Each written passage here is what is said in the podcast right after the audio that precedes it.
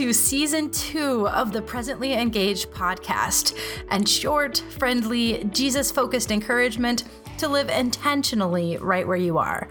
I'm Mandy Pallock, and I'm really glad that you are here. And why am I here? Well, I'm here to cheer you on as you live purposefully right where God has placed you. So listen in and then join me at presentlyengaged.com. You, friend, you're making a difference tears filled my little person's eyes.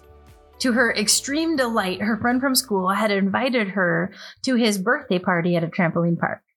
And to her e- extreme anticipation, her cousin had invited her to a mermaid party at her house. To her extreme chagrin, both unmissable events were scheduled for the same afternoon. But Mama, she cried, I have to go to both. They're both my friends. Her little heart was devastated that she could not be two places at once.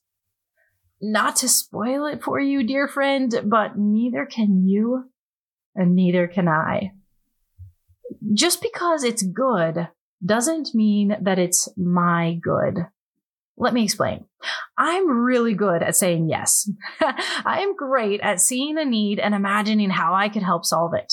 I can see necessities and serving needs and solving problems and improving practice- practices.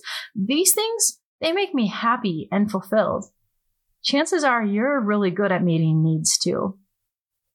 Have you ever discovered, though, that when you say yes to every worthy opportunity that comes along, you quickly run out of time for your true passions?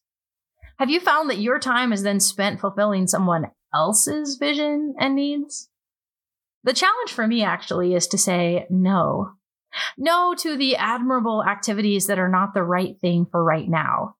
No to someone else's idea of what my day and life should look like instead of those things that God is nudging me toward. God hasn't given us 38 hours in a day in which to fulfill our calling. He's given us 24. And somehow sleep and nourishment and physical activity and keeping the house relatively clean have to fit in there as well. In fact, by calling, I mean the things that you do out of love and obedience to God every moment of your day. Sleep and nourishment and physical activity and keeping the house relatively clean included reminds me of Ecclesiastes 3:1. For everything there is a season and a time for every matter under heaven. So consider taking a few moments to ask yourself these questions. What season am I in right now? When is the time for this dream and calling that I have right now? And what is the thing that God is calling me to say yes to to the exclusion of all other great and admirable things. This next statement is credited to several different people. You could find it credited to G.K. Chesterton or C.H. Spurgeon or Thomas Carlyle or Jordan Grimes. And I think this underscores the universal wisdom of these words. Here it is.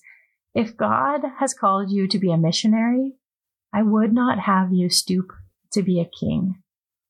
Those words are imperatively true. Alternative statements are true as well, though. If God has called you to be a business person, I would not have you stoop to be a pastor. If God has called you to be a writer, I would not have you stoop to be a technician. If God has called you to be a stay at home mom, I would not have you stoop to be a salesperson. If God has called you to be a designer, I would not have you stoop to be an educator. Stand tall in the calling and passions that God has planted deep in your heart. They're there for a reason. We are missionaries all, wherever God places us. All of life is sacred. There is no dividing line between the sacred and the secular.